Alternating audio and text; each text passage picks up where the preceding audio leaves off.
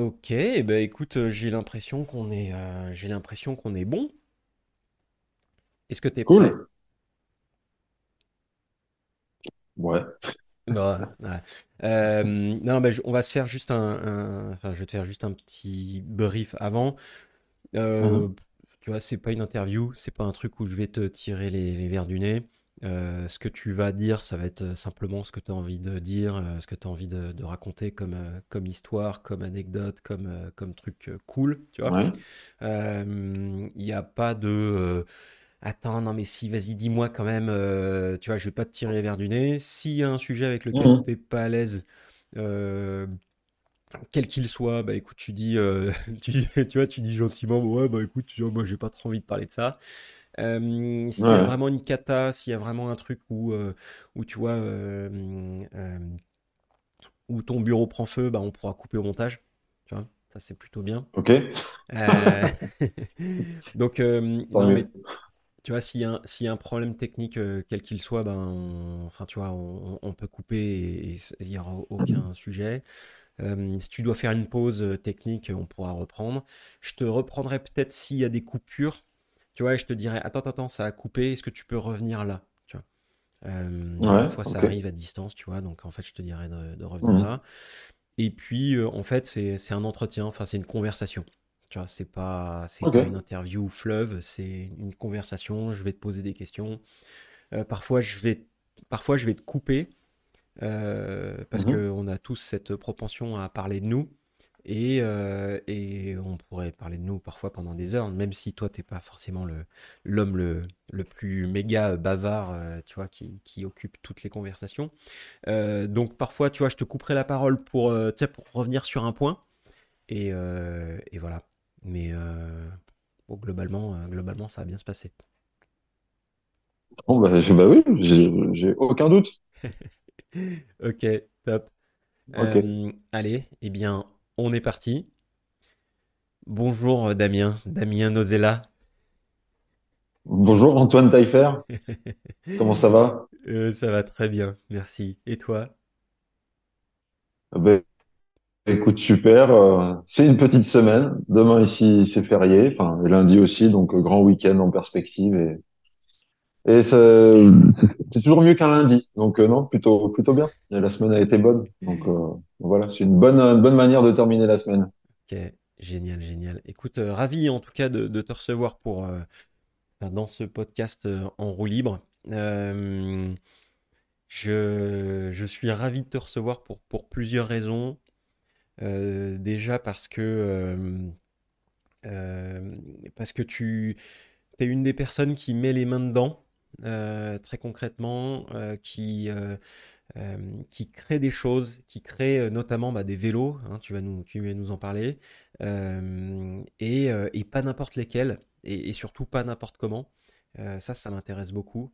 Euh, donc, euh, des, voilà, des, vélos, euh, notamment chez Production Privée et chez Forestal, qui sont euh, bah, des, des- des pièces absolument magnifiques.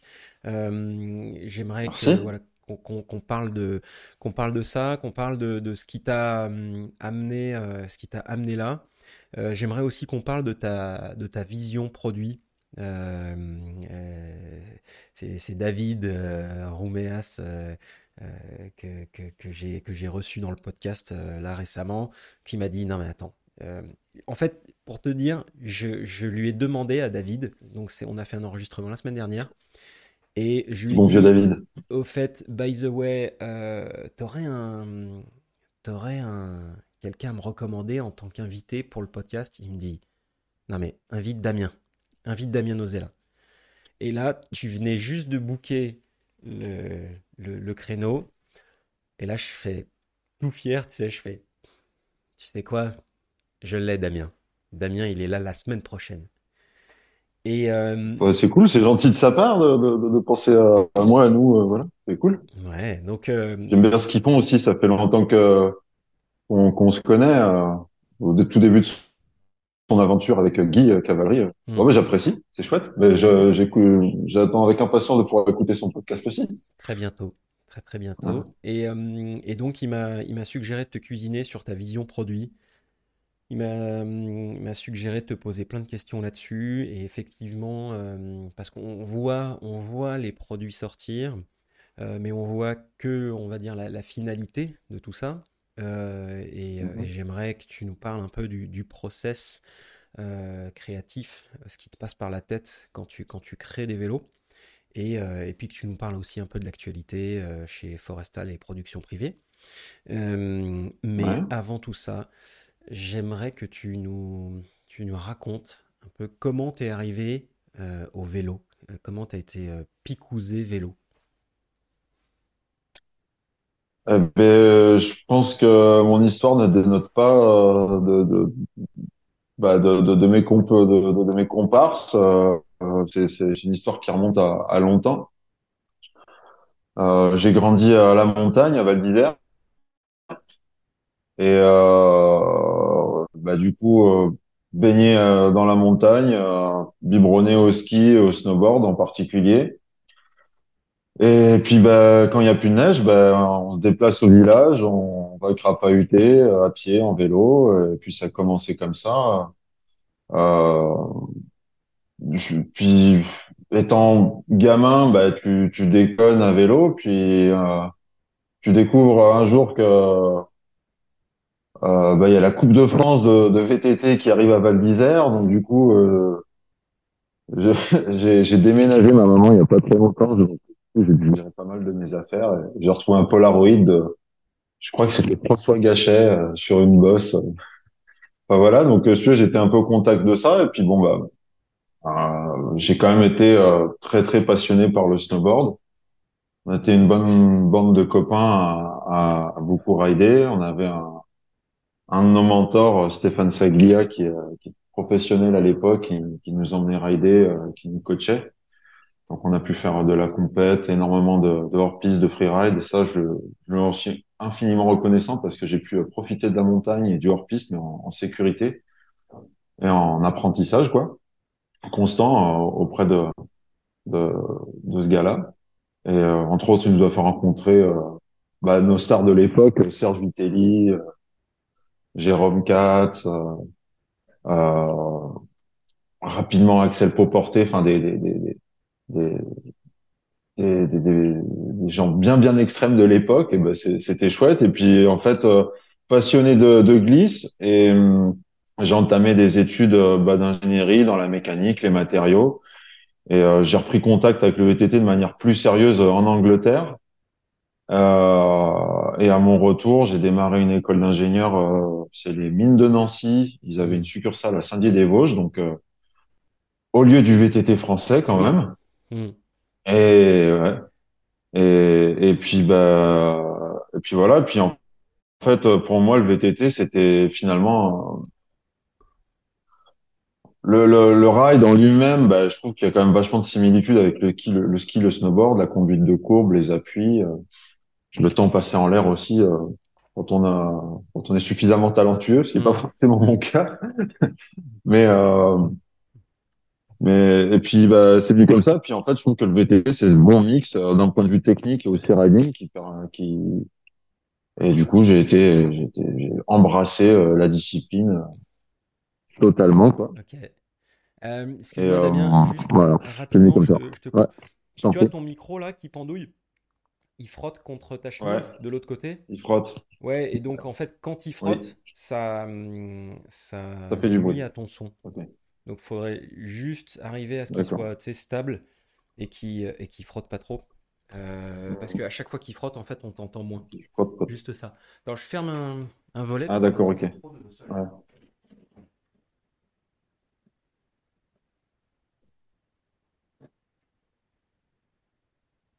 Ok, très bon.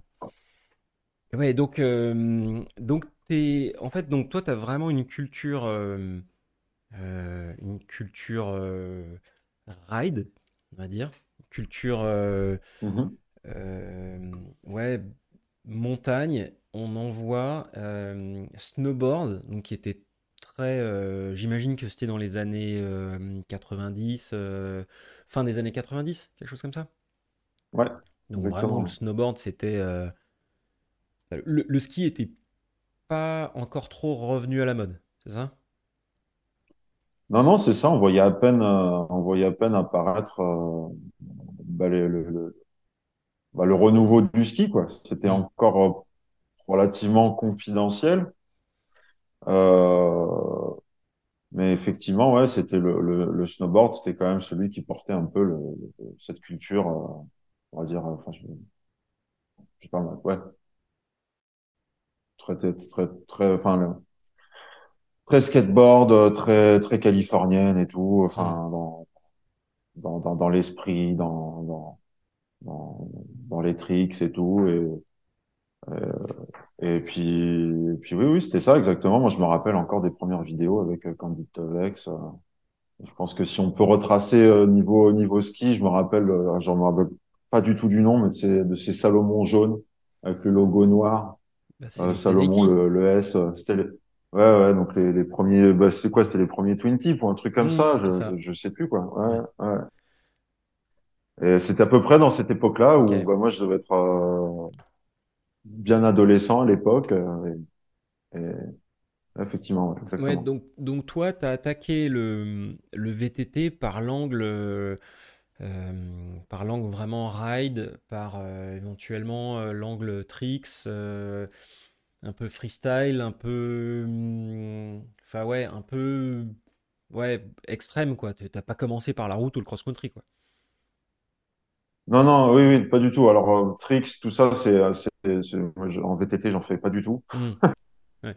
Je- J'ai pas du tout cette prétention-là, mais donc je viens de, de, de- de cette culture de montagne, bah, le, le plaisir de la courbe, de la vitesse, euh, euh, la recherche de la sensation. Par contre, j'ai pas du tout le talent pour, pour faire des tricks. Hmm, En snowboard, déjà, c'était un peu limite, mais alors en VTT encore moins. Mais oui, en tout cas, je vois ce que tu veux dire. Je viens de, je viens de, Hmm, de, de là, ouais, ouais, effectivement. ouais, ok.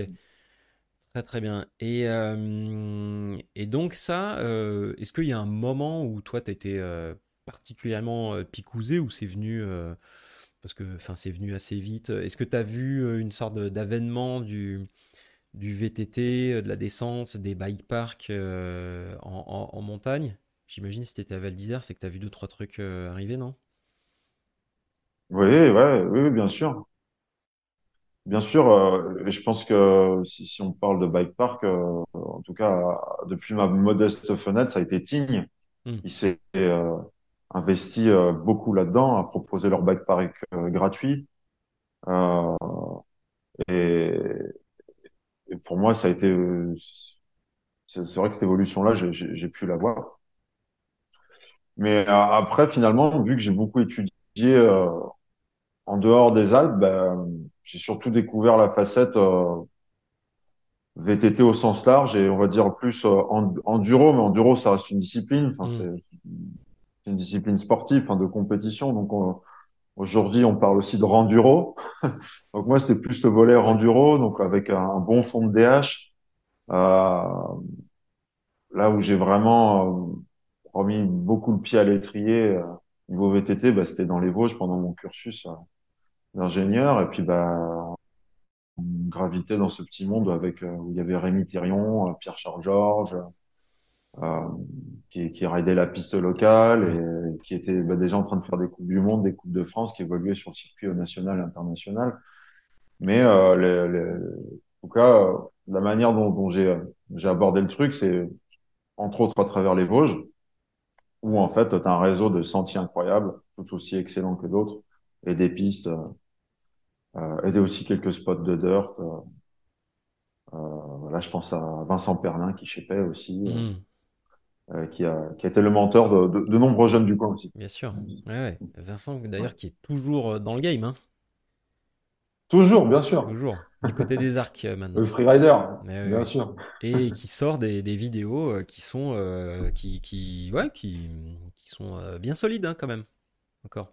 Ah bah ouais, ouais, non, Vincent, c'est, ça reste une inspiration pour tous. On, on mettra des liens vers les vidéos de, de Vincent Pernin euh, qui, euh, Ouais. Qui, qui, qui envoie bien.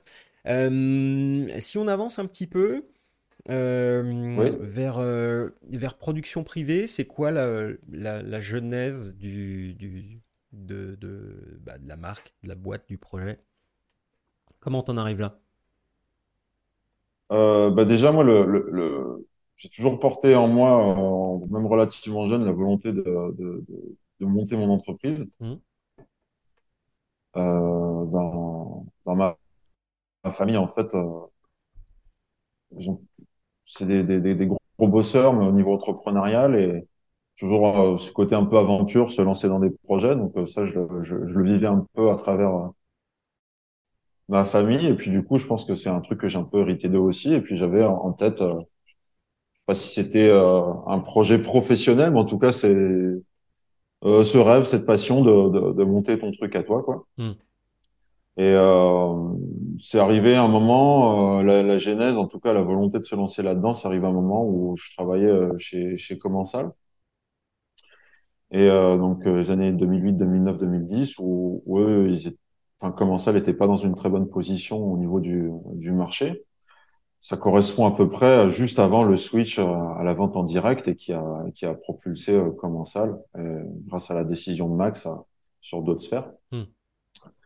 avec la vente en direct et, et sauf qu'à l'époque ben euh, il y avait quand même euh, il, se- il fallait qu'ils se séparent du, du monde pour la survie de, de la boîte entre autres et du coup c'est ben, pour moi ça a été le moment opportun donc on s'est lancé là-dedans avec un avec un collègue Ok. Euh, rappelle-moi le donc nom. c'est venu comme ça et en fait on avait David George Yes. Ouais. Très bon. donc euh, et si je peux faire une petite aparté Bien en sûr. off Euh, c'est un sujet où je suis pas hyper à l'aise, mais je suis pas du tout mal à l'aise par rapport à, à l'histoire qu'on a montée ensemble. Par contre, c'est vrai que ça s'est pas très bien terminé. Ça Et du coup, c'est, donc c'est, quelque chose dans, dans le fil de cet entretien. J'aimerais pas, euh, j'aimerais pas amener son nom de manière euh, constante, pas parce que j'en, ai honte, au contraire, mais euh, c'est-à-dire qu'on a, on a un différent, on a un différent, et je, J'aimerais pas avoir amené ce sujet euh, trop sur la table et ni de débattre sur les sur les sur les raisons de, de, de la discorde de notre séparation en tant qu'associé. Ouais, de toute façon, c'est pas, Mm. c'est pas l'objet, c'est pas le sujet. Ouais. Euh, euh, enfin voilà, Ouais. hein, dans, dans, dans cet entretien, on, parle de choses qui sont cool et dont on a envie de parler, et les choses Mm. dont on n'a pas envie de parler, chut, on met de côté. Ouais. Mais en tout cas, de mon côté, c'est bien noté. Alors, tu, donc c'est le bon moment. Il y a une, il y a une sorte de, voilà, de, de plan de départ où, ou alors juste, euh, c'est bon les gars, euh, ciao. Euh, et donc là, tu te dis, bon ok, c'est, le bon moment. Euh, j'ai un projet en tête. Bon bah vas-y, euh, feu. C'était quoi, c'était quoi ta vision? Qu'est-ce que tu avais envie de, de faire? Est-ce que tu avais déjà envie de créer genre une boîte déjà, ou est-ce que c'était un peu bon, je crée un truc dans mon garage et puis j'avais dessiné deux trois esquisses de de cadre euh, et là boum. Est-ce que tu avais déjà un concept en tête euh, de Calais? Euh, enfin, voilà, c'était quoi le c'était quoi le projet? Ben, en fait, on avait quelques produits, on avait des- déjà des protos. Donc, un des premiers, c'était un proto de potence, Oui. Di- Direct Mount. Euh, ça, ça, ça restait qu'une potence, mais en fait, euh, bah, la- l'histoire la plus, euh, enfin, je veux dire, la, la plus, la plus, je sais pas comment dire, mais drôle aussi, c'est que finalement, on se retrouve euh, au, au bar et euh, avec les vélos dehors. Et puis, bah, Cédric, euh, bah, qu'on connaissait parce qu'il travaillait avec, il a dû travailler longtemps avec Commensal. Et puis, je crois qu'à l'époque, il était déjà chez, chez Santa Cruz, si je me trompe pas. Et, euh, et puis, euh, en fait, il voit la potence. Euh, puis, je sais plus comment ça s'est fait, mais en tout cas, il l'essaye. Et grosso modo, le, le, le fin mot de l'histoire, c'est que finalement, il revient, il est content. Ouais, c'est cool, c'est solide, c'est rigide euh, comme il faut, mais pas trop. Et euh, grosso modo, ça a été, euh, si vous me faites un guidon l'année prochaine, euh, je roule avec vos produits. Voilà. Ça a démarré comme ça. d'accord, Ouais. génial. Ça, ça a démarré comme ça, et puis euh, ça reste des, des, des produits qu'on pense simples, mais c'est déjà, c'est des, ça fait partie de, de tes points de contact sur le vélo. Hmm.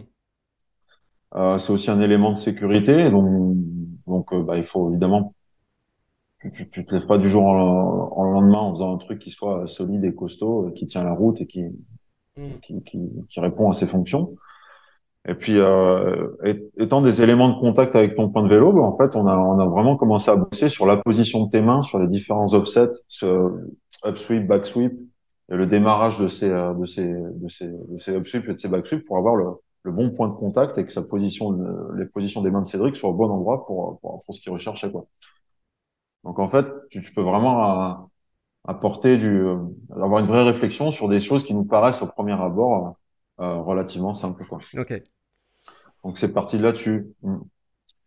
Et après, on avait toujours eu ce, ce, ce souhait de, de proposer un, un vrai hardtail pour, euh, pour une pratique beaucoup plus ludique, euh, plus euh, enduresque, entre guillemets. Et Donc, donc, on a enchaîné de- là-dessus. Et après, Hardtail, pour ceux qui ne savent pas, c'est un semi-rigide, donc un vélo sans suspension arrière, donc un cadre normal, on va dire. Et, et enduresque, bah voilà, pour pouvoir autant monter que descendre. Exactement. Exactement. Et, et en fait, c'est aussi dans, dans, dans, dans ces premiers moments que finalement, la, la, la, la- une des missions, c'est de répondre à des besoins euh, qui, qui n'e- qui n'existent pas forcément, faire des Mm. produits qui soient uniques et qui répondent à des fonctions bien précises. Ouais, Je vais prendre un exemple tout bête, mais on n'a jamais fait de tige de sel parce qu'on n'avait rien en particulier à apporter. Ok, Donc au moment où on crée une gamme de composants, on s'est pas dit, ben, on va couvrir le spectre de, de ce que de ce que pourrait être une gamme de composants pour un VTT et, et en faire un catalogue complet, quoi. C'était pas, voilà, on voulait être légitime dans, dans les produits qu'on qu'on proposait. d'accord. Et ça l'est toujours encore, en fait. Et C'est exactement ce qu'on essaye de faire, de proposer des, des, des produits qui, qui répondent avant tout à des fonctions et à un besoin, euh, besoin que des riders peuvent avoir. Surtout ça. Ok, je vois l'idée. Attends, Donc, désolé, des fois, bien loin, je t'en prie. point, parce que, en fait, je galère depuis tout à l'heure.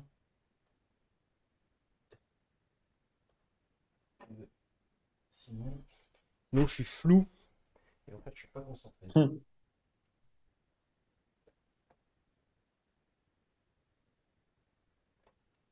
Hop. Voilà. Très bien, désolé. Donc, euh, bah, bien loin, bien loin des fois de, de, de, de, de considérations marketing et, et, et commercial, ce qui n'est pas euh, des fois sans poser quelques problèmes quant à la réussite Mm. commerciale de certains produits. Ok. Parmi Mais lesquels, ça, c'est le côté passion euh, qui. c'était quoi, c'est quoi par Oui. contre, par exemple, les produits qui, qui auraient pu, sur lesquels vous auriez pu un peu mieux réfléchir à euh, la stratégie commerciale? Non, mais par, enfin, je, un exemple tout bête, mais donc un des modèles qu'on a fait de Direct Mount, il y en a, il y en a un, on a fait en fait de la double anodisation. Ok, Donc, euh, attends, je dois avoir fait ici. vas-y.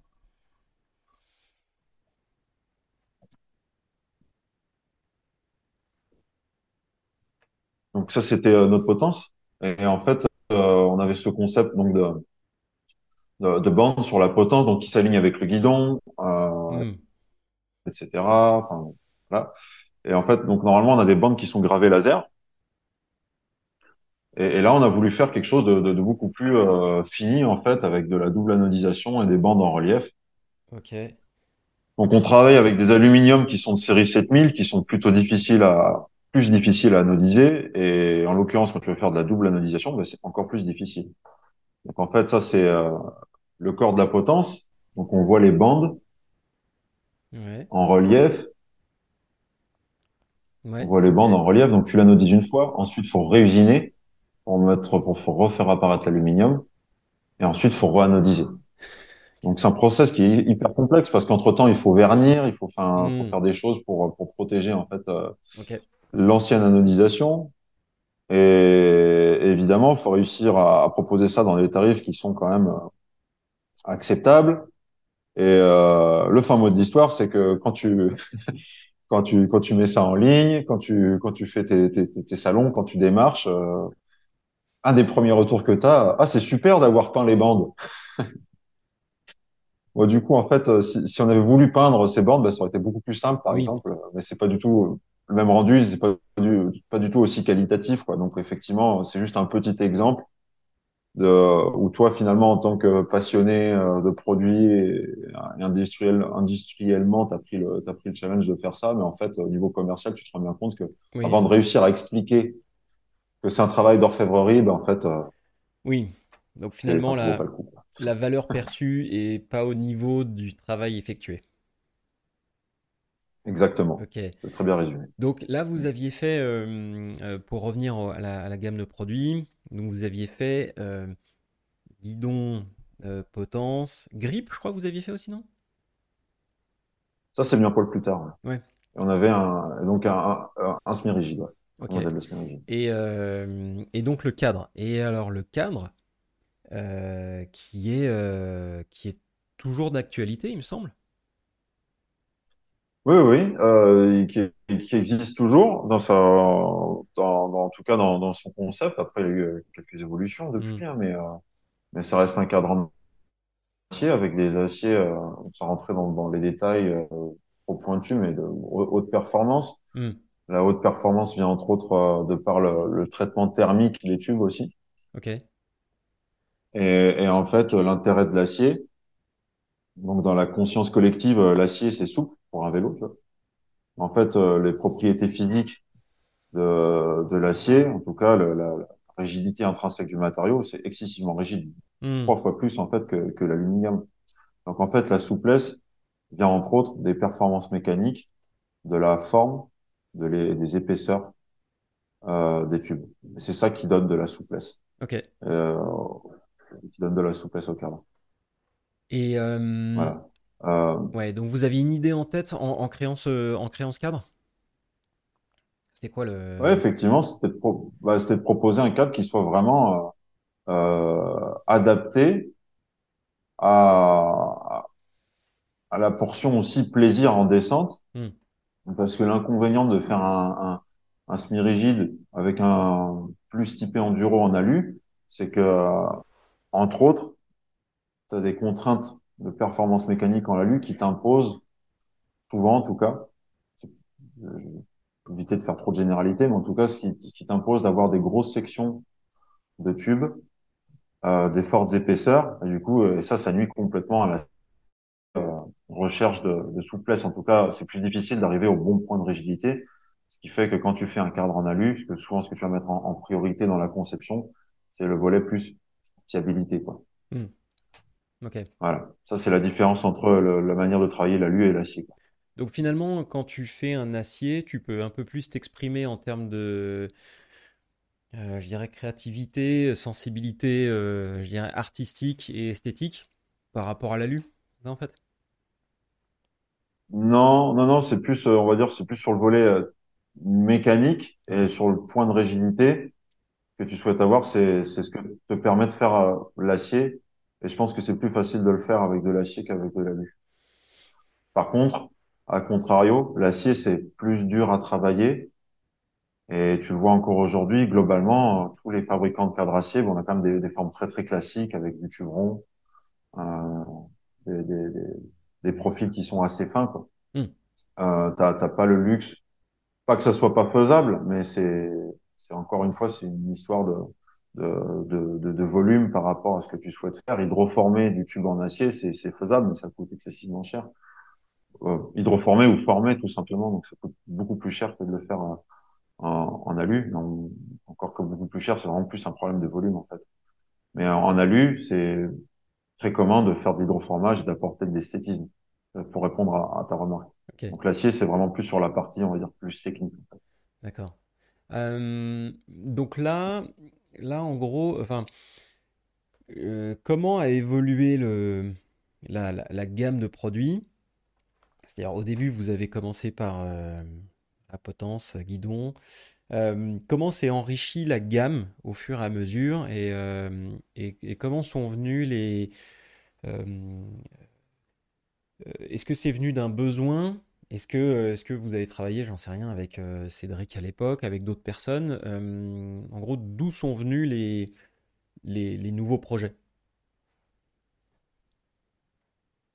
Bah, il y a une partie où tu t'auto-alimentes. Effectivement, tu commences par un projet, puis ensuite, tu as envie d'en démarrer un autre et tu as envie de, répondre à d'autres besoins. Donc, et puis après, il y a aussi les tendances du marché. On a, on a vécu la, la transition du 26 au 27,5 jusqu'au 29 donc euh, qui, qui apporte d'autres caractéristiques en termes de, de, de, ride, on va dire, de, de pilotage, mais du coup qui t'apporte aussi d'autres contraintes techniques et auxquelles il faut auxquelles il faut répondre. Donc tu enrichis ta gamme aussi comme ça.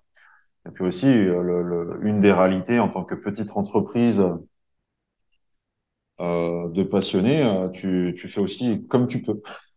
avec les moyens que tu as. Donc, il y, a, y, a, un facteur limitant en termes de, de ressources aussi. Quoi. Mm.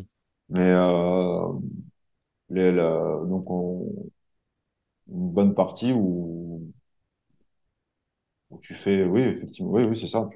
Tu, fais comme tu peux quand tu peux, quoi. Aussi, c'est pas, c'est pas aussi facile de dire, ah ben, on va faire un, tout suspendu.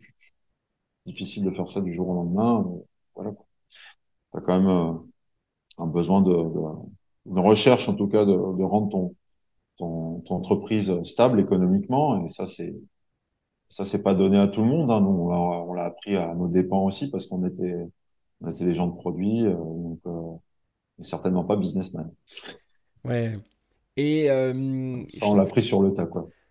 Ouais, mais je, je, trouve intéressant ce sujet de, tu me dis de gens de produits. Euh, tu veux dire par opposition à, euh, au business. Et est-ce qu'il y a également par opposition au, au marketing Est-ce que vous aviez cette sensibilité euh, marketing? Est-ce qu'elle était marketing communication? Est-ce qu'elle était euh, nécessaire à l'époque? Est-ce que ça vous a échappé? Est-ce que vous en aviez besoin? Euh, sur quoi vous, vous étiez bon ouais. sur le produit, mais sur quoi vous étiez moins bon? Qu'est-ce qui vous avait manqué en fait? Je pense qu'on a, on a eu un, on a quand même un, eu un beau succès d'estime de nos produits. On a, on a une belle communauté de, de, de, de, de, de riders, de, pratiquants, euh, de par le monde, ce qui est une belle réussite en soi. Mais effectivement, d'un point de vue, euh, je pense pas que le marketing, en tout cas aujourd'hui, le marketing est devenu beaucoup plus compliqué que, que ça ne l'était à, à, à l'époque, quoi je pense qu'à l'époque, il y avait moins de, il y avait moins de, de, de, de médias, en tout cas de, de portes d'entrée pour accéder euh, sur, sur la scène, sur la scène, euh, on va dire globale. Et du coup, bah, on a pu bénéficier de, de, de certaines dynamiques. Je prends un exemple euh, plus à l'international, mais Pink Bike, à l'époque, ça va le micro? Le micro, ça va. Je l'entends en fait dans mon oreille. Ouais, ok, pardon. Donc je reprends. Pink Bike à l'époque, c'était des gens qui étaient extrêmement disponibles et joignables, quoi, qui étaient curieux mm. et, et, et, du coup, euh, bah, très très volontaires pour écrire sur sur ton nouveau produit, euh, petite marque qui vient d'Andorre et tout, avec des produits euh, originaux. Ce qui aujourd'hui, je, je, pense que c'est un, un, un, trait un peu plus global de la presse. Aujourd'hui, c'est quand même beaucoup plus compliqué. Il y a, c'est des vraies machines marketing tout ça, mmh. maintenant, qui sont en marche. Donc, euh, puis il y a du monde. C'est moins facile. Donc, à l'époque, ouais, il y a du monde. Donc, je pense qu'à l'époque, on a, on, a, on a bénéficié de ce contexte, je pense, qui était assez favorable. Euh, et ensuite, c'est plus sur la partie euh, commerciale euh, euh, et, et, finance où ça a été, euh, nous, ça a été un apprentissage. voilà, et on, on s'invente pas businessman ou chef d'entreprise. Mmh une courbe d'apprentissage. C'est ça que je veux dire, quoi.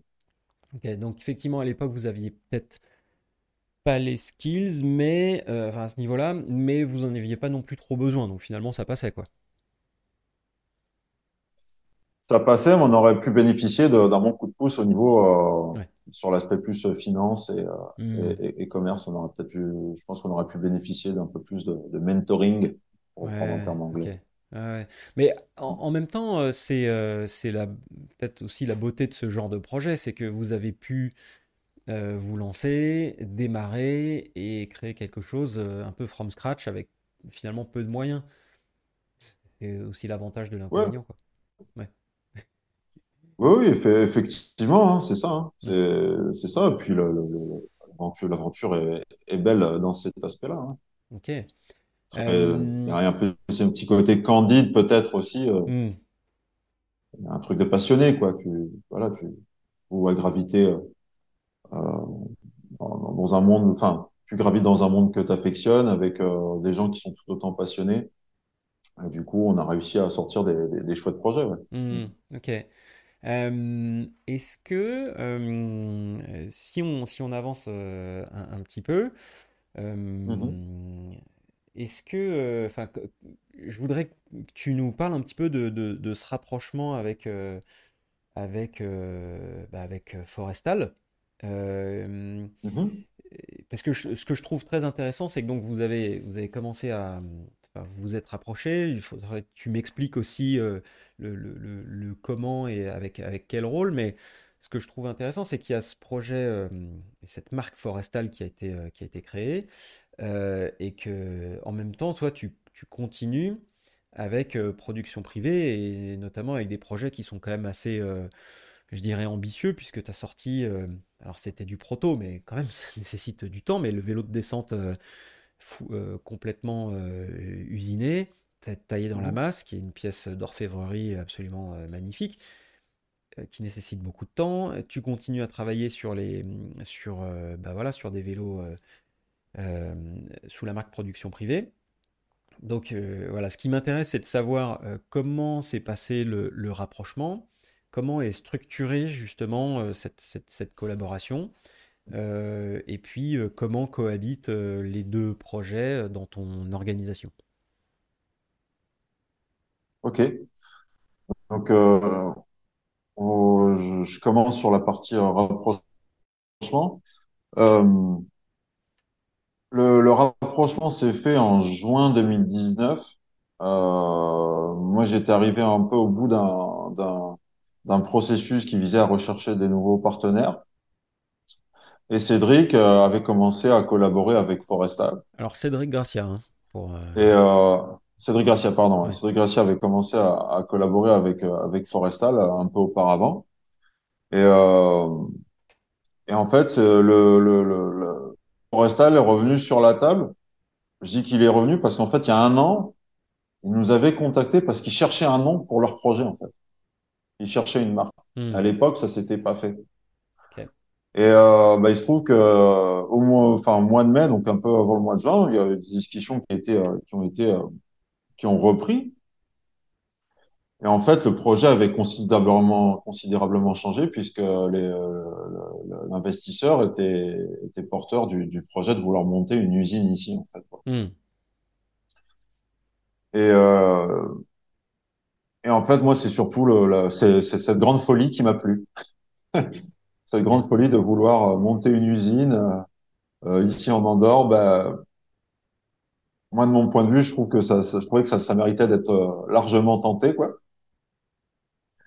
Et, et puis voilà, donc effectivement, donc euh, là-dedans, il y avait déjà la marque Forestal, Hum, donc euh, marque euh, hautement technologique avec des produits euh, euh, très premium, dont en fait le développement du cadre, la partie moteur et batterie et électronique est assuré euh, en grosse partie ici. hmm. Et euh, donc le, le projet était très très très très intéressant à ce niveau-là aussi, quoi. Il en était donc où en le fait, projet à ce, à ce ah, moment? Euh, quand tu es arrivé? ah, Ils étaient en, ils étaient en, en, en pleine conception euh, de leur premier modèle, le, le, le Sirion, quoi. Mais encore une fois, c'est, on parle d'un modèle de vélo, mais en fait, ils étaient en développement de cadre, développement d'électronique. Et la partie moteur, elle était encore assez, on va dire, euh, elle n'était pas tout à fait euh, mûre encore, quoi. Hmm. Donc en fait, euh, le, mon, mon arrivée dans, dans, dans le projet, euh, enfin l'arrivée de production privée dans, dans, dans le projet euh, Forestal Group, parce que pour le coup, du coup, c'est devenu un groupe. Hmm, En fait, le but, c'est aussi de, le but, c'était simplement aussi de faire de la mutualisation de ressources, quoi.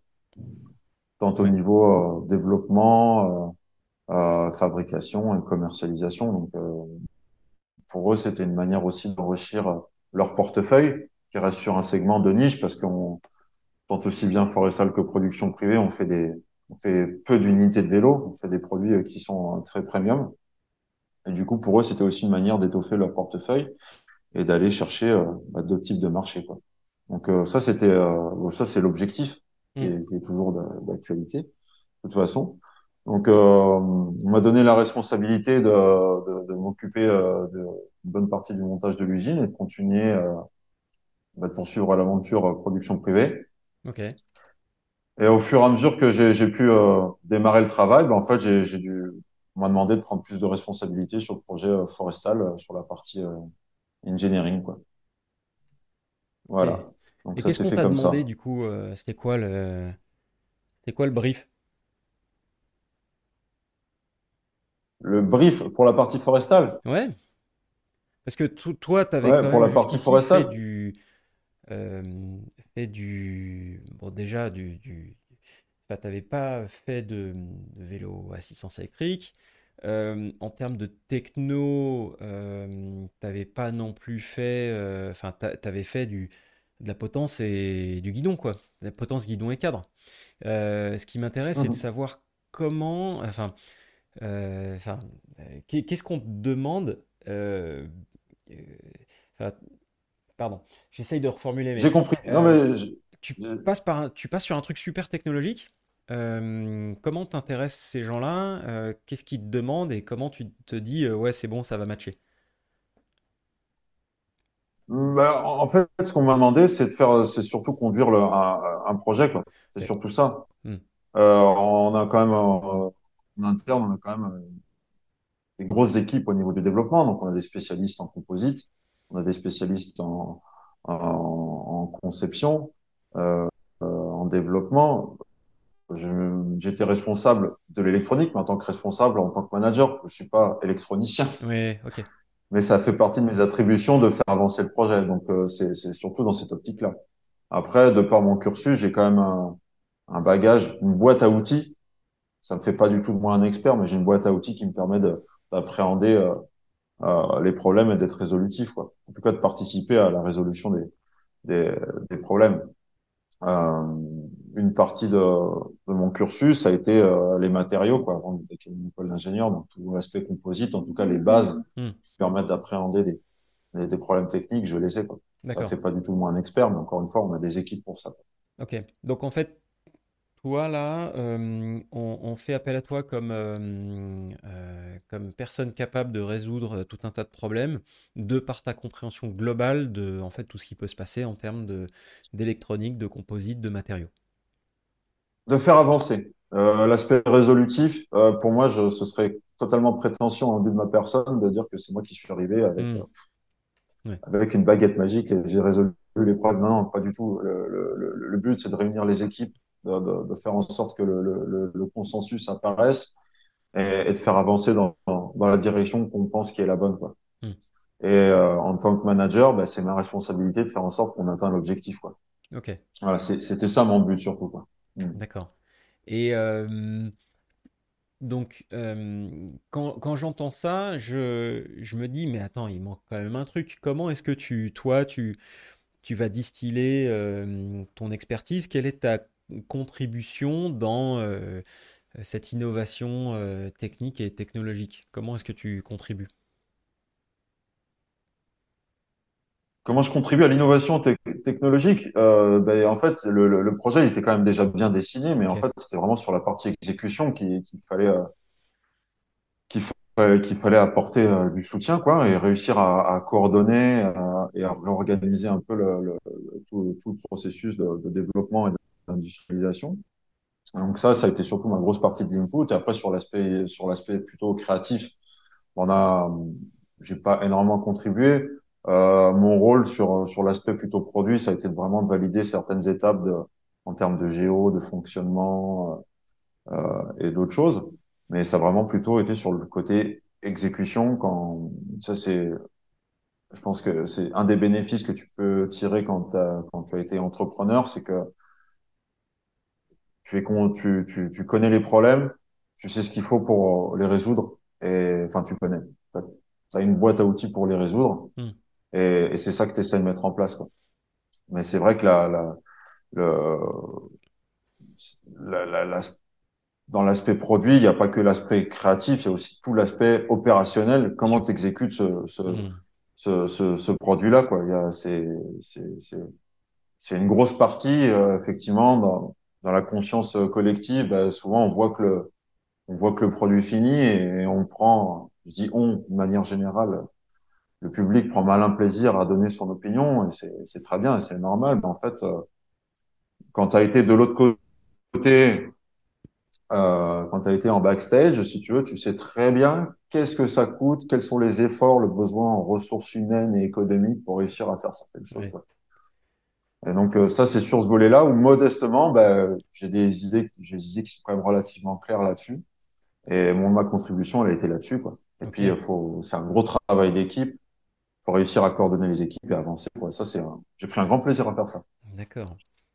Euh, est-ce que tu peux nous, nous parler un peu de, bah, de, justement de, du positionnement de, de Forestal, puisque euh, c'est euh, c'est une marque qu'on qu'on voit pas forcément énormément, euh, c'est pas euh, c'est pas très mainstream, mais pourtant c'est des produits comme tu dis qui sont hautement technologiques. En France. En France, ouais, c'est ça. Euh, mm. hautement technologique, hautement avancé, avec enfin voilà des, des, des specs, des caractéristiques techniques qui sont qui sont assez étonnantes. Est-ce que tu peux nous parler un peu de cette cette gamme de produits et de, de un peu de tu peux nous donner des, éléments de compréhension sur le travail qui a été euh, nécessaire pour le développement de, cette gamme de produits qui, tranche un peu avec, euh, enfin, qui est, qui est clairement en avance, euh, qui, a donné des solutions un peu avant tout le monde, quoi. Ben, c'est, alors, je vais essayer d'être le plus concis possible. et, je pense, mais euh, mais en fait, ça, ça tient à, à, à, une idée, un concept qui de, de, de, faire un vélo électrique, mais on va dire natif.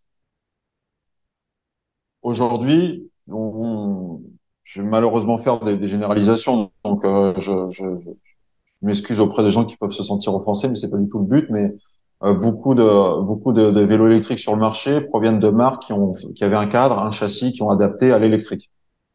Ça, c'est un, raccourci, mais je pense que c'est généralement vrai. Quoi. Là où en fait le projet Forestal, il est né d'un concept où en fait on conçoit le, notre powertrain, enfin toute la partie moteur, euh, euh, enfin toute notre partie unité de puissance, avec le vélo. C'est un, un ensemble qui est conçu, c'est un tout quoi. Voilà, c'est ça. Donc ça, c'est la première chose qui, qui, qui, qu'il faut euh, euh comprendre. La deuxième chose, c'est qu'on est sur un segment de vélo électrique léger.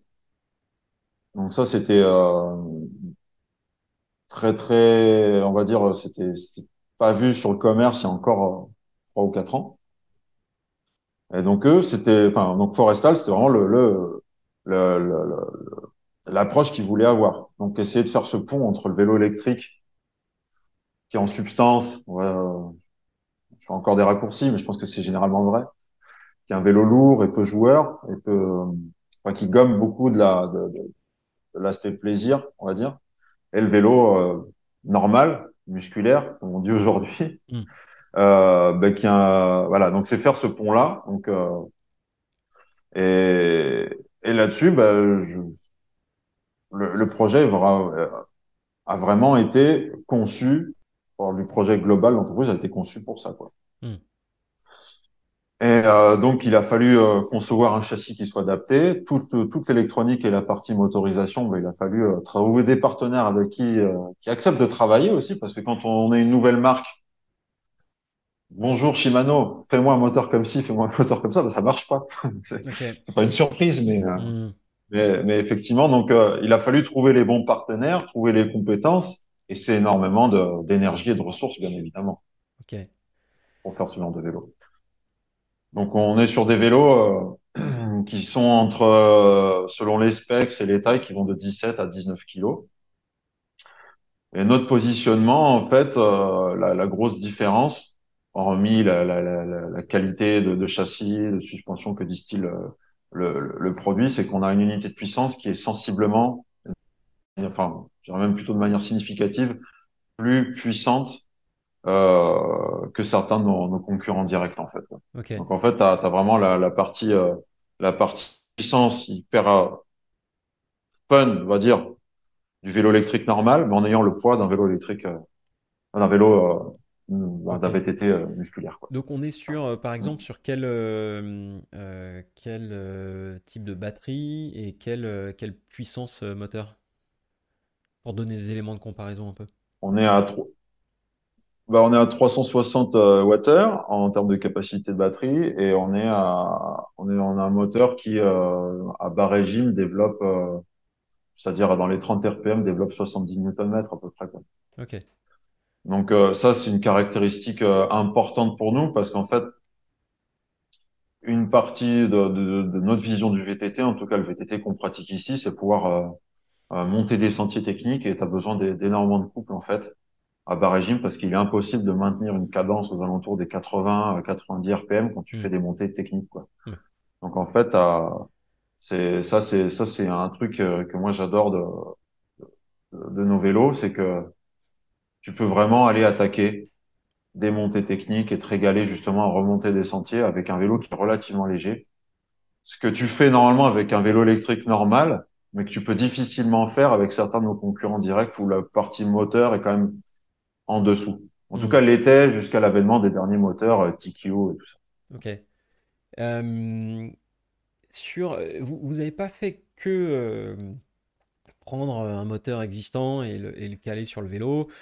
Pareil pour le cadre. Enfin, vous avez développé plein de choses euh, de votre côté. Alors, je crois que c'est un moteur Bafang que vous avez, enfin, que vous avez intégralement revu. Euh, est-ce que tu peux nous parler justement de ces, euh, de ces, euh, bah, de ces composants, enfin de cette approche un peu, un peu jusqu'au boutiste, ça me rappelle un peu ta, tu vois, ta potence, quoi.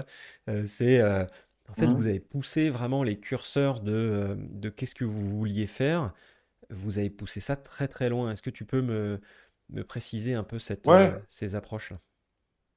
Bah je, je, je pense que c'est, je vais me en partie répéter, mais mais je pense que le concept du vélo, euh, la conception en tout cas de faire un vélo électrique soit natif, c'est hyper important parce qu'aujourd'hui, euh, je te dirais que si on prend la- le- vraiment le, le segment du VTT électrique, je pense que les gros players, c'est pas tant les, les marques de vélos, mais c'est vraiment les, les fabricants de, d'unités de puissance, quoi. Hmm, Donc c'est euh, c'est Bosch, euh, c'est Shimano, etc. Quoi. Donc en fait, euh, nous, ce qu'on aimerait voir, c'est au contraire, de manière générale, c'est que les marques se réapproprient aussi euh, euh, cette partie-là, dans le sens où euh, on- dans le vélo, on reste plus des assembleurs que des que des que des créateurs du produit global. hmm, Mais alors en plus, si toute, si toute la partie motorisation, c'est que c'est c'est même gros players de composants qui te l'apportent, bah du coup, tu, tu, tu, tu n'es malheureusement qu'un suiveur, quoi. Donc c'est très difficile d'innover, ou alors t'attends que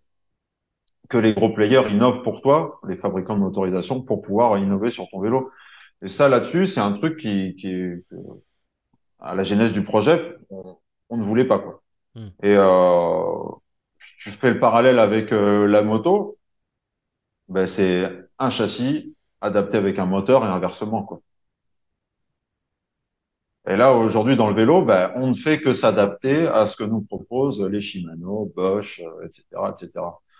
Et je pense que si tu veux vraiment sortir la quintessence, c'est peut-être jusqu'au boutisme, mais nous, on pense que ce serait quand même plutôt normal qu'on puisse réussir à travailler, en tout cas, réussir à réunir des partenaires qui te permettent d'élaborer un produit global comme toi tu le veux. Hmm.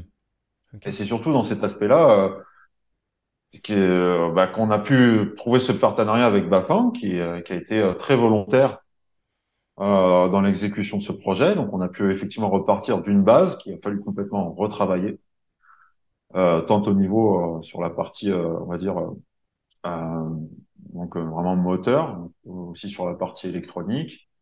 Et, et voilà quoi. Donc ça, mais vraiment, je pense que le, le point fort, c'est ce que je viens d'expliquer avant, c'est le, le fait de pouvoir concevoir des vélos natifs. hmm. Voilà. Ok. Donc là, tu m'as parlé du, du moteur. Est-ce que tu peux me parler euh, par extension de la batterie? Est-ce que c'est, euh, est-ce qu'il y a eu la même approche? Non, ça c'est une approche beaucoup plus classique. Donc on a, on a, on a rien de, de on va dire de, de, de sans par- parler de, sans, sans parler de disruptif, on n'a rien de, de, de, de PR innovant sur l'aspect euh, sur l'aspect batterie quoi. Hmm. Ça bon, ça nous empêche pas d'avoir des projets pardon à part euh, sur ce volet-là mais euh, en tout cas sur l'aspect batterie ça reste relativement classique. Alors parlons du coup du cadre et du display. Là qui est un peu plus un peu plus custom perso et, et exotique. Ah bah là on est encore plus euh, ouais là, on est vraiment dans le dans le custom custom custom custom Ouais. Alors fois du custom. display là pour commencer, Euh, parce ça ça fait cadre, pas on va ouais. avoir plein de trucs à dire. Bah, bah, le display, en fait, c'est c'est l'équivalent à peu près d'un d'un téléphone intégré dans, dans le vélo. Voilà, c'est parce qu'on a toute la connectivité. Euh, donc Wi-Fi, Bluetooth, GSM, euh, qu'est-ce que j'oublie? GPS aussi. Je je sais plus. Euh, on, on travaille aussi avec le protocole ANT+, donc qui permet de, de connecter les cardiofréquences mètres.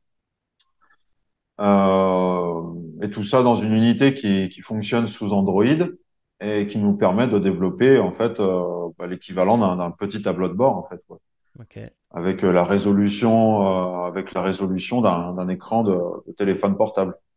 Donc ce qui fait que concrètement donc euh, à part les informations on va dire plutôt classiques que tu peux retrouver sur un sur un sur un display de, bah, qui est normal avec vitesse, tu peux avoir la cadence, la batterie restante, etc. Ben en fait euh, tu peux charger tes tracks euh, on synchronise directement avec Strava. Euh, tu, et on a toute une liste de, de, de caractéristiques euh, que les équipes sont en train d'implémenter au fur et à mesure. À, à terme, ce qu'on peut faire aussi, c'est du verrouillage à distance. Tu Mhm. déclares ton vélo volé, tu, tu peux désactiver le moteur, euh, plein de choses comme ça. Quoi. Ok. Euh, à l'époque, Cédric m'avait aussi parlé du, du airtime. Euh, Oui, oui, oui, oui. tu sautes. euh, bah, en fait, tu sautes, ça te donne le nombre de, de, de secondes que tu passes en l'air, quoi. Ouais, oui, bah ça c'est euh, bon. c'est- c'est- Enfin, ça- après, ça existe aussi chez Garmin, hein, mais c'est Hmm. voilà. De toi, moi, moi, c'est pas une fonction que je, je m'en sers pas. Enfin, c'est pas un truc qui me parle beaucoup, mais Hmm. mais euh, en tout cas, c'est dans l'air du temps. C'est dans l'air du temps. Quand même, les gens, ont- sur, je parle vraiment de, sur, sur- en tout cas sur ce produit forestal, euh, ça fait partie de l'attrait du produit pour les gens qui sont connectés, qui aiment voir de la stat, qui aiment euh, contrôler leur leur leur leur leur leur- leurs paramètres de, de, de- de comment ils pilotent. euh.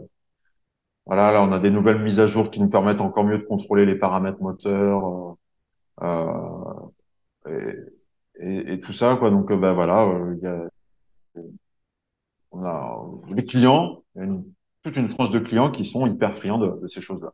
Ok. Oui, donc euh, de la data, Donc, de la data. le... Et euh, si c'est utile, tant mieux. Si c'est pas utile, c'est pas grave, mais au moins tu peux les avoir, quoi. Ben oui, oui, oui, c'est sans, aucune forme de jugement. Moi, ça m'intéresse pas forcément, mais en tout cas, il y a un besoin pour ça et bon, ben, on répond, quoi. Ok. Il y a quoi comme autre stat, euh, allez, marrante, euh, comme autre métriques euh, dont, tu peux nous parler, des, trucs qui sont, qui sont, qu'on voit pas forcément ailleurs et même avec lesquels t'es pas forcément fan?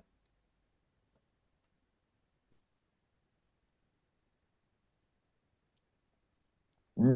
Mm. Bon, ben après, dans, dans le volet vraiment plus, euh, vraiment, enfin, vraiment sur le volet plus athlétique et sportif, il y a, il y a, la, il y a les watts développés, oui. Ouais. Vu qu'on a des, vu qu'on a des capteurs de couple euh, dans le moteur, en fait, bah, du coup, c'est quelque chose qu'on peut faire apparaître aussi.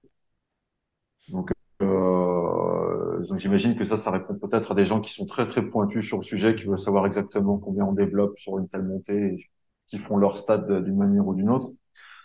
D'un point de vue purement ingénierie, euh, c'est, très intéressant, effectivement, de pouvoir piloter ça, de pouvoir enregistrer. Des choses qu'on enregistre, nous, dans la, surtout dans la, dans, la grande, première grande phase de développement qu'on qu'on regardait, effectivement. C'était super intéressant de pouvoir comparer, ben, en termes de consommation, enfin, je veux dire, de courant par rapport à la puissance générée et tout. C'était des choses hyper intéressantes. Après, dans la, dans le volet utilisation, quand je prends le, le vélo électrique, enfin, quand je prends le Sion, ça reste mon vélo de choix euh, chez Forestal. Mm. Je suis pas là à regarder quelle, puissance qui est, Oui, dé- qui est oui. développée à l'instant. Ok. Euh, on a parlé moteur, on a parlé batterie, on a parlé display. Euh, parle-nous un peu du, du cadre. Mm. C'est quoi le, c'est quoi le truc qui démarque euh, Forestal de, de, de la concurrence? Ben, en fait, on a des vraies capacités d'ingénierie et de développement euh, sur la, sur la partie composite, ce qui fait que euh, la, la, la partie, on va dire design, la partie esthétique, c'est une chose, mais après tout le volet ingénierie derrière, on est capable de, de l'assumer de A jusqu'à Z en fait. Donc, on, non seulement on modèle, on modélise, on conçoit, mais après toutes nos laminations, c'est-à-dire comment on vient empiler les couches de carbone, c'est nous qui le faisons, nous qui le maîtrisons en fait, Euh, là, qui, dans qui les, dans le cours cahiers d'Andorre. de, de, de laminification. Voilà, c'est des choses qu'on fait ici. Ok. Et euh, on fabrique pas encore nos cadres carbone ici. C'est quelque chose qu'on aimerait bien faire à long terme.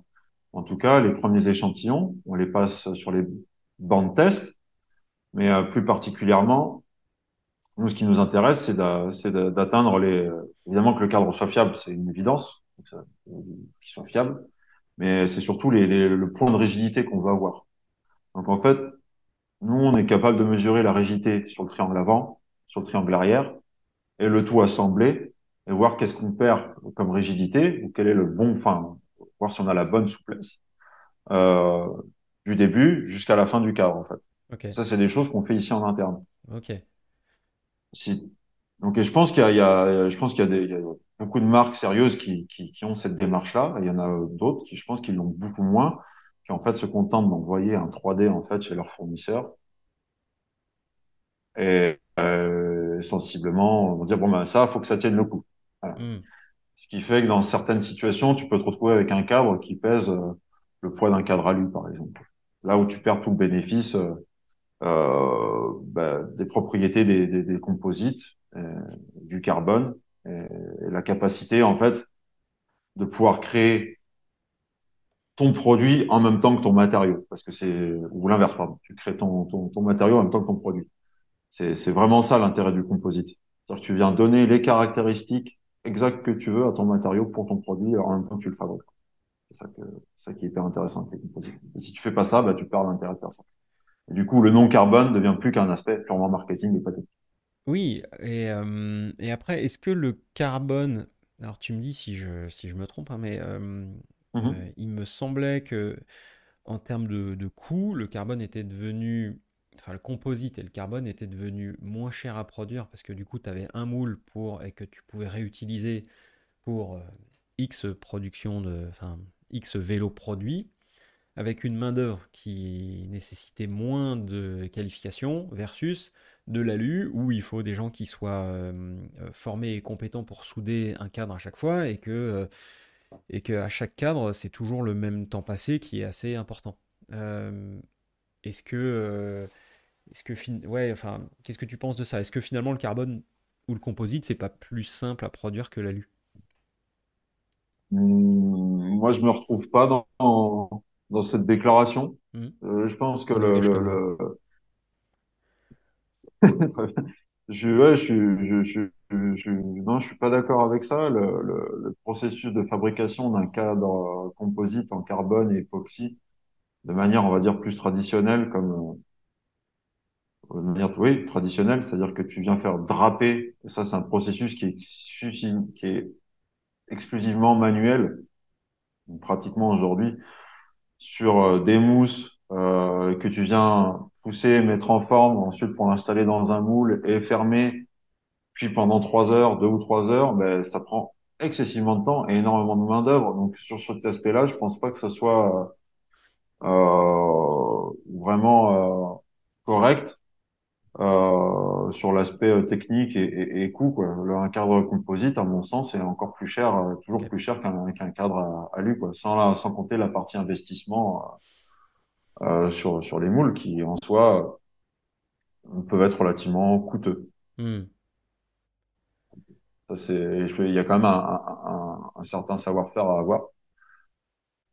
Et, euh, et puis, en termes de volume, euh, je pense que si tu veux faire certains volumes en carbone carbone, il faut énormément de personnel. Et si tu veux, c'est pas, c'est pour ça aussi que énormément d'usines se, se retrouvent, euh, se, se trouvent en Asie, hein, parce que la main-d'œuvre aussi est, euh, la main-d'œuvre est moins chère. Alors, euh, ceci dit, il faut prendre ça avec des pincettes parce que le monde change et la main-d'œuvre n'est n'est plus aussi moins chère en Asie.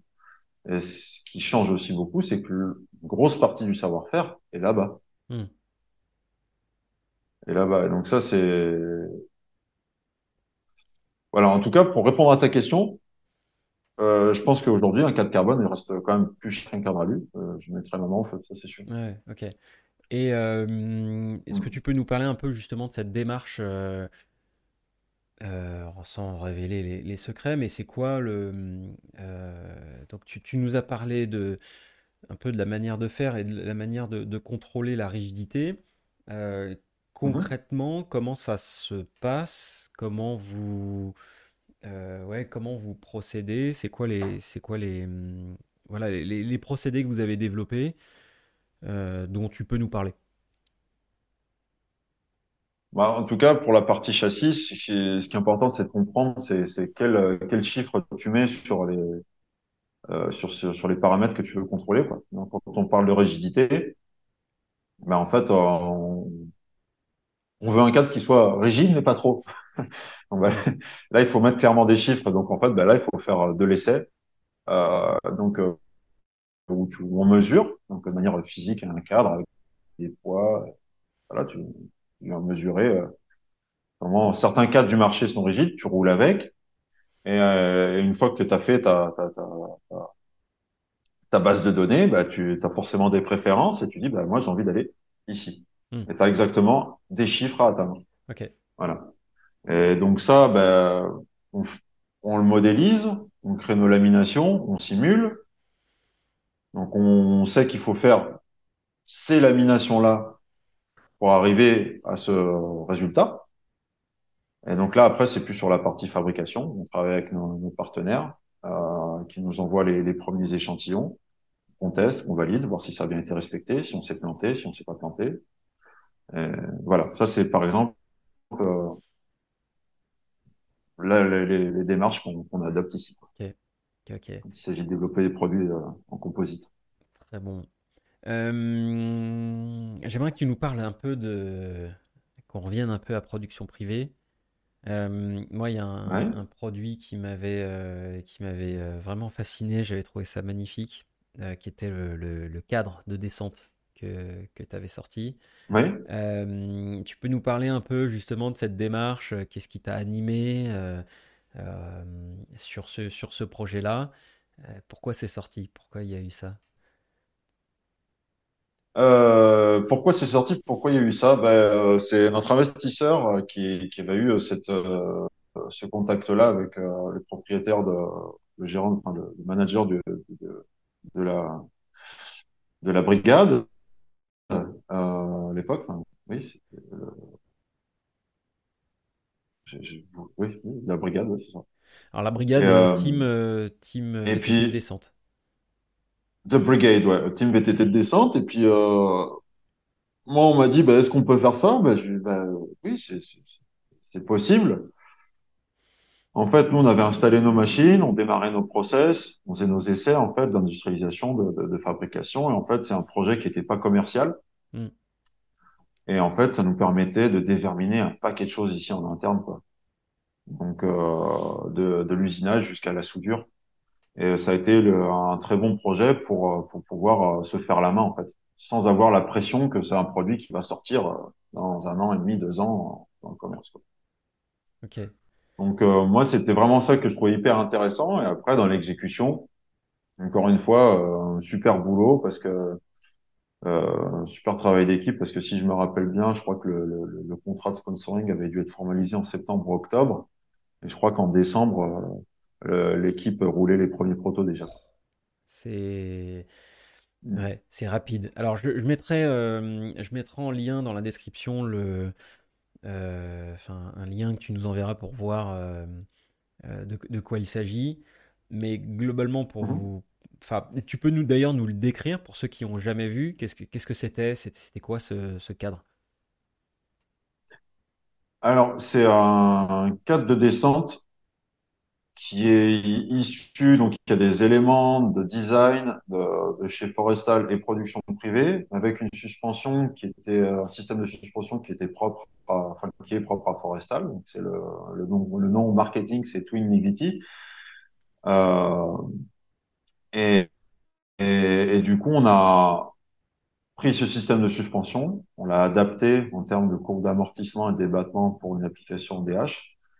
Et, euh, et donc, pour la fabrication du cadre, euh, on a trouvé plus efficace, plus agile, en fait, donc d'usiner euh, ce cadre. Donc, euh, par exemple, un triangle avant est composé de deux moitiés.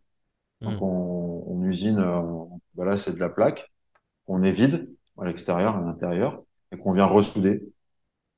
Voilà. Et en fait, bah, ça donne, euh, ça donne des, des, des cadres qui sont bah, très, très. euh, alors, pour les gens qui aiment bien le produit industriel, bah, effectivement, c'est très, c'est très beau. Ça nous parle parce qu'il y a, il y a, il y a, il y a, d'usinage, c'est un produit qui brille, qui, qui en jette. euh, voilà, Hmm. si on, si on apprécie ce genre de truc, c'est c'est quelque chose qui, qui... Et oui, et puis c'est un peu la, la- il y a toujours une, un petit côté un peu surdimensionné, euh, en tout cas dans, sur, sur la partie exécution, parce que c'est full usiné. Hmm. En tout cas, pour ce genre de, pour ce genre de projet, pour nous, ça a du sens parce qu'en fait, euh, on savait que c'était un projet sur lequel il fallait apporter des itérations. Et du coup, euh, le fait de pouvoir usiner, ça nous pouvait, euh, ça nous, ça nous donne quand même une certaine agilité et pouvoir changer des éléments de design, des caractéristiques euh, techniques, que ce soit en termes de, de, de cinématique, de, de solidité dans certains cas ou d'un point de vue géométrique. Hmm. C'est, ce qui est fou, Et c'est en ça, bah, c'était très agile. Non, je t'en prie, je t'en prie, vas-y. Non, mais ce que, ce que je trouve, euh, ce que je trouve euh, fou, euh, c'est de, c'est d'avoir ce genre de, de projet avec euh, en tête, dès le départ, l'idée que ça sortira jamais. Ça, ça fait un peu penser au, au- au Honda RN01. euh, donc, euh, à l'époque, hein, dans les, dans les années 2000, Honda, euh, via sa division japonaise, a, a- a sorti un, un Ouais, ouais. vélo pour le team euh, Global Racing. Un vélo, Mm. voilà, je, pareil, je vous mettrai le lien vers- dans, dans la description, mais l'idée de base, c'était que euh, ce vélo ne sortirait jamais dans le commerce, et effectivement, il n'est jamais sorti, euh, créant la frustration de, évidemment, tous les, tous les passionnés de, de vélo que nous sommes. Et, euh, et là, d'une certaine manière, t'as- t'as reproduit un peu ça, c'est-à-dire, euh, vous voyez là le vélo, ben, vous l'aurez jamais. Bon, alors, je vais trahir aucun secret, mais en tout cas, euh, ce vélo-là tel quel, il sortira pas, c'est-à-dire usiné, mais en tout cas, c'est pas impossible qu'il sorte d'une autre manière. Bien sûr, mais de, de la manière dont on l'a vu, ouais. Ok, donc on ne trahit pas de Non, non, secret, mais il y a, peut-être un truc, quoi. ouais, de cette manière-là, non. Ok, De cette manière-là, il sortira, il sortira pas comme ça. ouais. Parce qu'il faut le voir en Et en tout cas, nous, la démarche a été hyper, ouais. Ah, bah oui, oui. faut le voir en Euh, vrai parce que si tu veux, je vais t'en chercher un. Bah, si tu veux m'en chercher un, mais on mettra quand même les, les liens dans le, dans les notes de l'épisode. Mais euh, donc, imaginez-vous, vous avez euh, un triangle avant d'un vélo tout suspendu qui est donc complètement usiné, euh, donc taillé dans la masse, dans une espèce de grande plaque. Euh, et en fait, vous avez deux demi-parties qui constituent le triangle qu'on vient coller dans le sens de la longueur et on vient souder ces deux parties pour qu'elles euh, constituent un cadre. Je suis, c'est bon?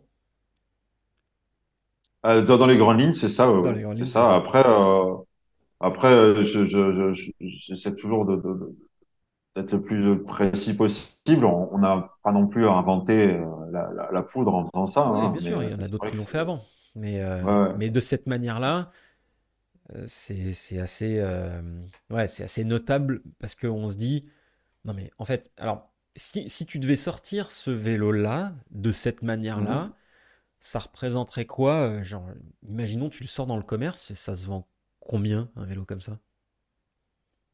Un cadre comme ça, du coup. Ben, nous, on a fait des, nous, on a fait des études avec euh, des, partenaires technologiques européens qui puissent nous livrer du matériel, euh, des plaques, euh, ce qu'on appelle dans, le milieu du, du near net shape. Et en fait, ça reste quand même relativement cher. Nous, avec nos capacités et tel qu'est conçue notre usine, notre outil de production, ça, ça revient beaucoup trop cher. On est dans plusieurs milliers d'euros. Et, je pense que, ouais, un truc aux alentours de 6-7 000. Je dirais une frange de 6 à 8 000 euros, ça, ça sortirait pas, moins cher. Ouais, donc là, on est en train de dire, voilà, un cadre de descente qui sortirait à, à 6-7 000 euros. Encore une fois, il faut vraiment voir le, le travail d'orfèvrerie que c'est. Et en fait, pour tous les amateurs de technique, d'usinage et de, de, de- ouais, de- les techniciens de, la production, bon, bah, chaque, chaque centimètre carré est, une, euh, est, un, est- est un- un bonheur pour les yeux, quoi. Je, puis j'invite aussi les gens à s'intéresser au travail de, marques comme Paul, euh, euh, et aussi le nom m'échappe. Paul, P-O-L-E. Eh oui.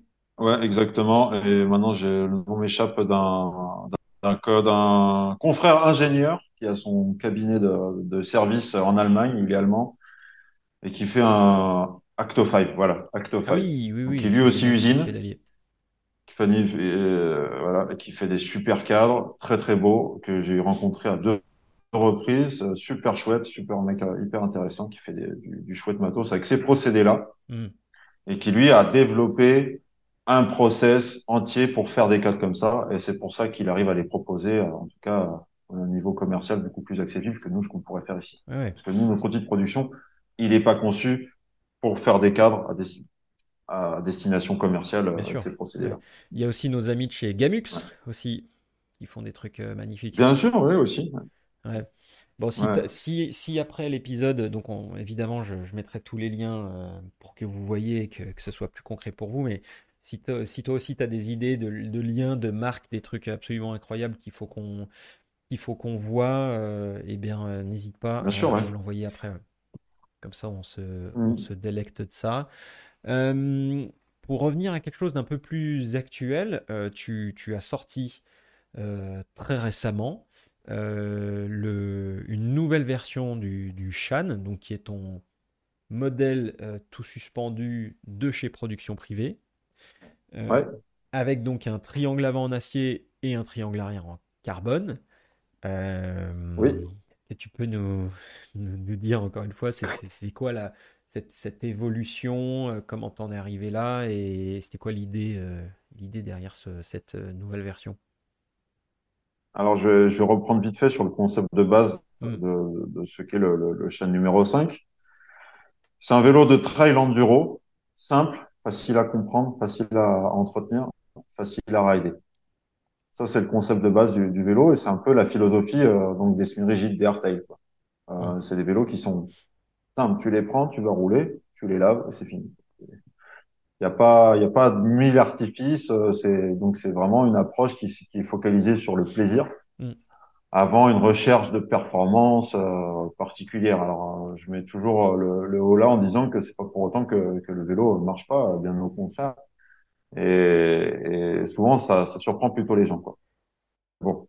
Du coup, euh, monopivot, on limite le nombre de pièces.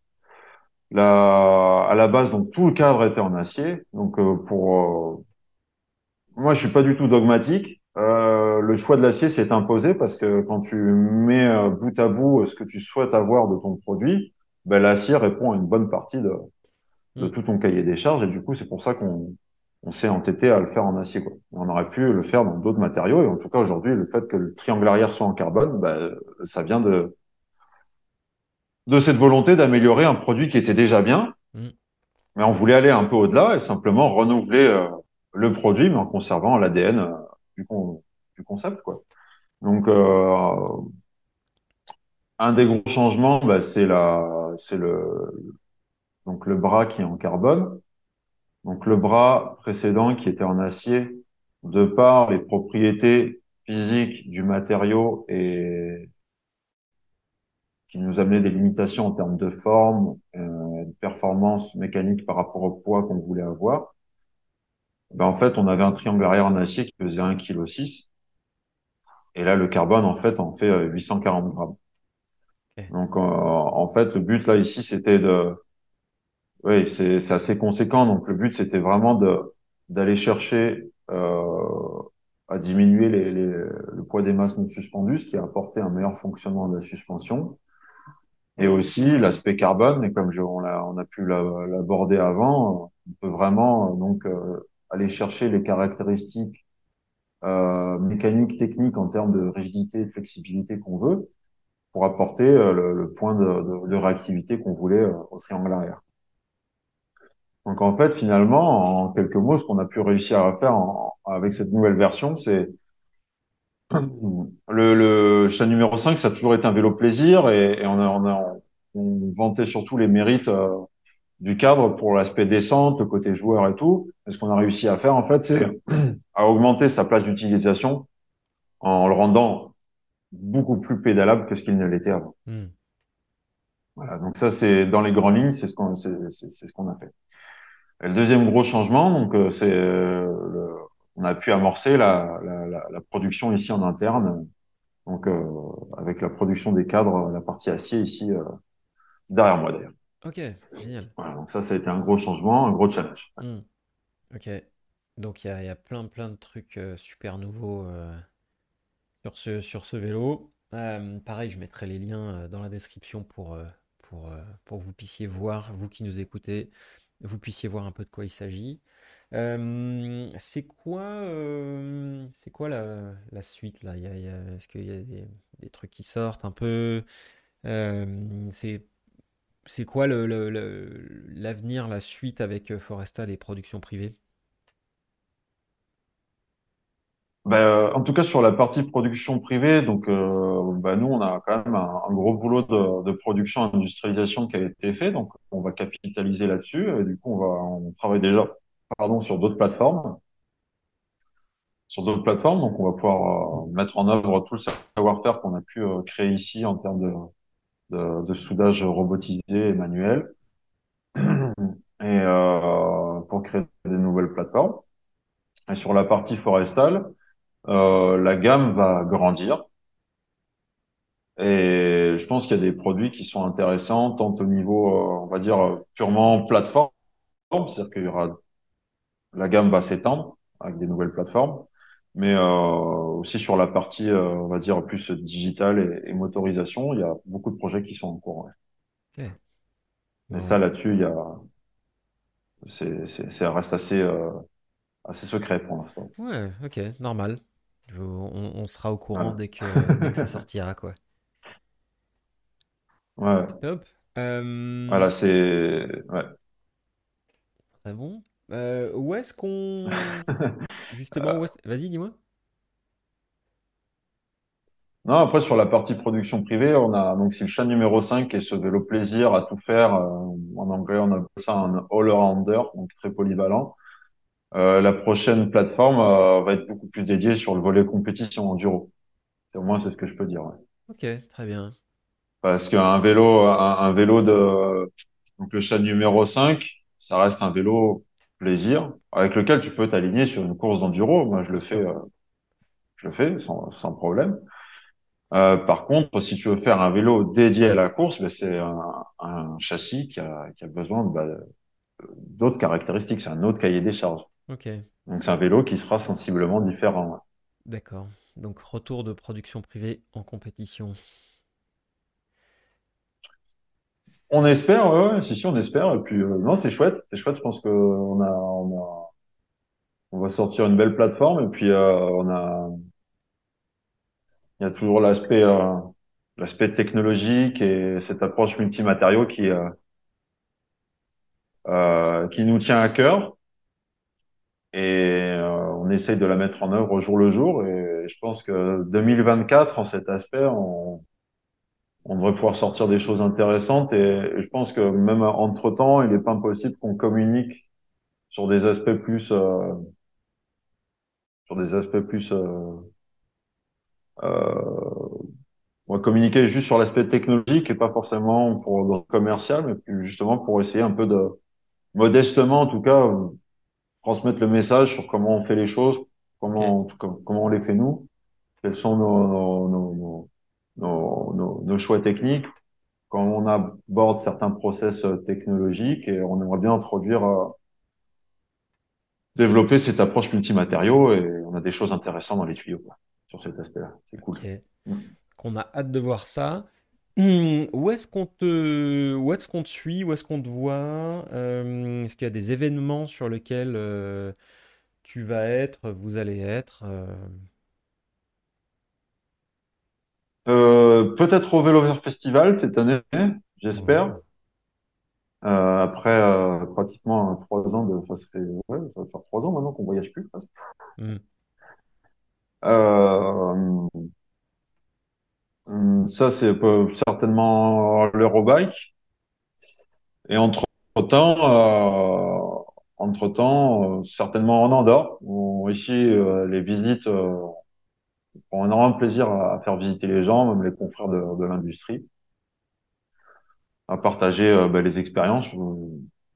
En tout cas, pour ma part, je suis dans une optique euh, d'échange et de partage parce que je pense qu'on a, a beaucoup à y gagner.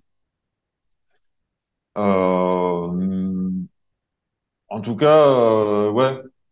Et puis après, on a, si les gens veulent vraiment regarder nos vélos, essayer nos vélos, on est en train de, de redévelopper un peu l'activité B2B en France.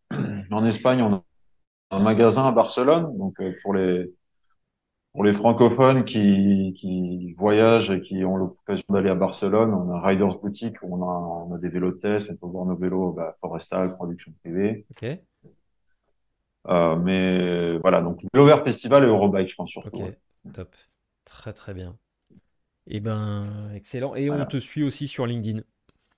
Tu es, tu es un petit peu actif de temps en temps. Ouais, sur LinkedIn, Ouais, très bien. de temps en temps. J'espère de plus en plus. Ouais, bah ouais, carrément, carrément. Eh ben top. Écoute, merci beaucoup Damien. Merci, euh, merci d'avoir euh, participé à cet euh, enregistrement de En roue libre. Euh, merci à vous de nous avoir écoutés. Merci à toi, Antoine. Bah avec, euh, avec grand plaisir, tu vois, c'est toujours un, toujours un plaisir de, de- d'entendre des histoires inspirantes de gens qui créent. Donc, euh, donc la tienne est particulièrement euh, euh, sympa, chouette à, à- à entendre. En tout cas, j'espère que vous qui, vous, dé- qui, vous, qui nous écoutez, elle vous a plu. On vous dit à la semaine prochaine. Et puis, bah, Damien, on va se croiser sûrement sur le, le, le Vélo Vert Festival, à moins que je passe un petit peu avant en Andorre vous voir et, et visiter un peu l'usine. Tu sais que tu es le bienvenu. Bah, merci beaucoup. Euh, top. Allez, eh Avec plaisir, Antoine. à très bientôt. Et puis, bah, vous qui nous écoutez, on vous dit à la semaine prochaine. Salut, salut. Salut. Au revoir.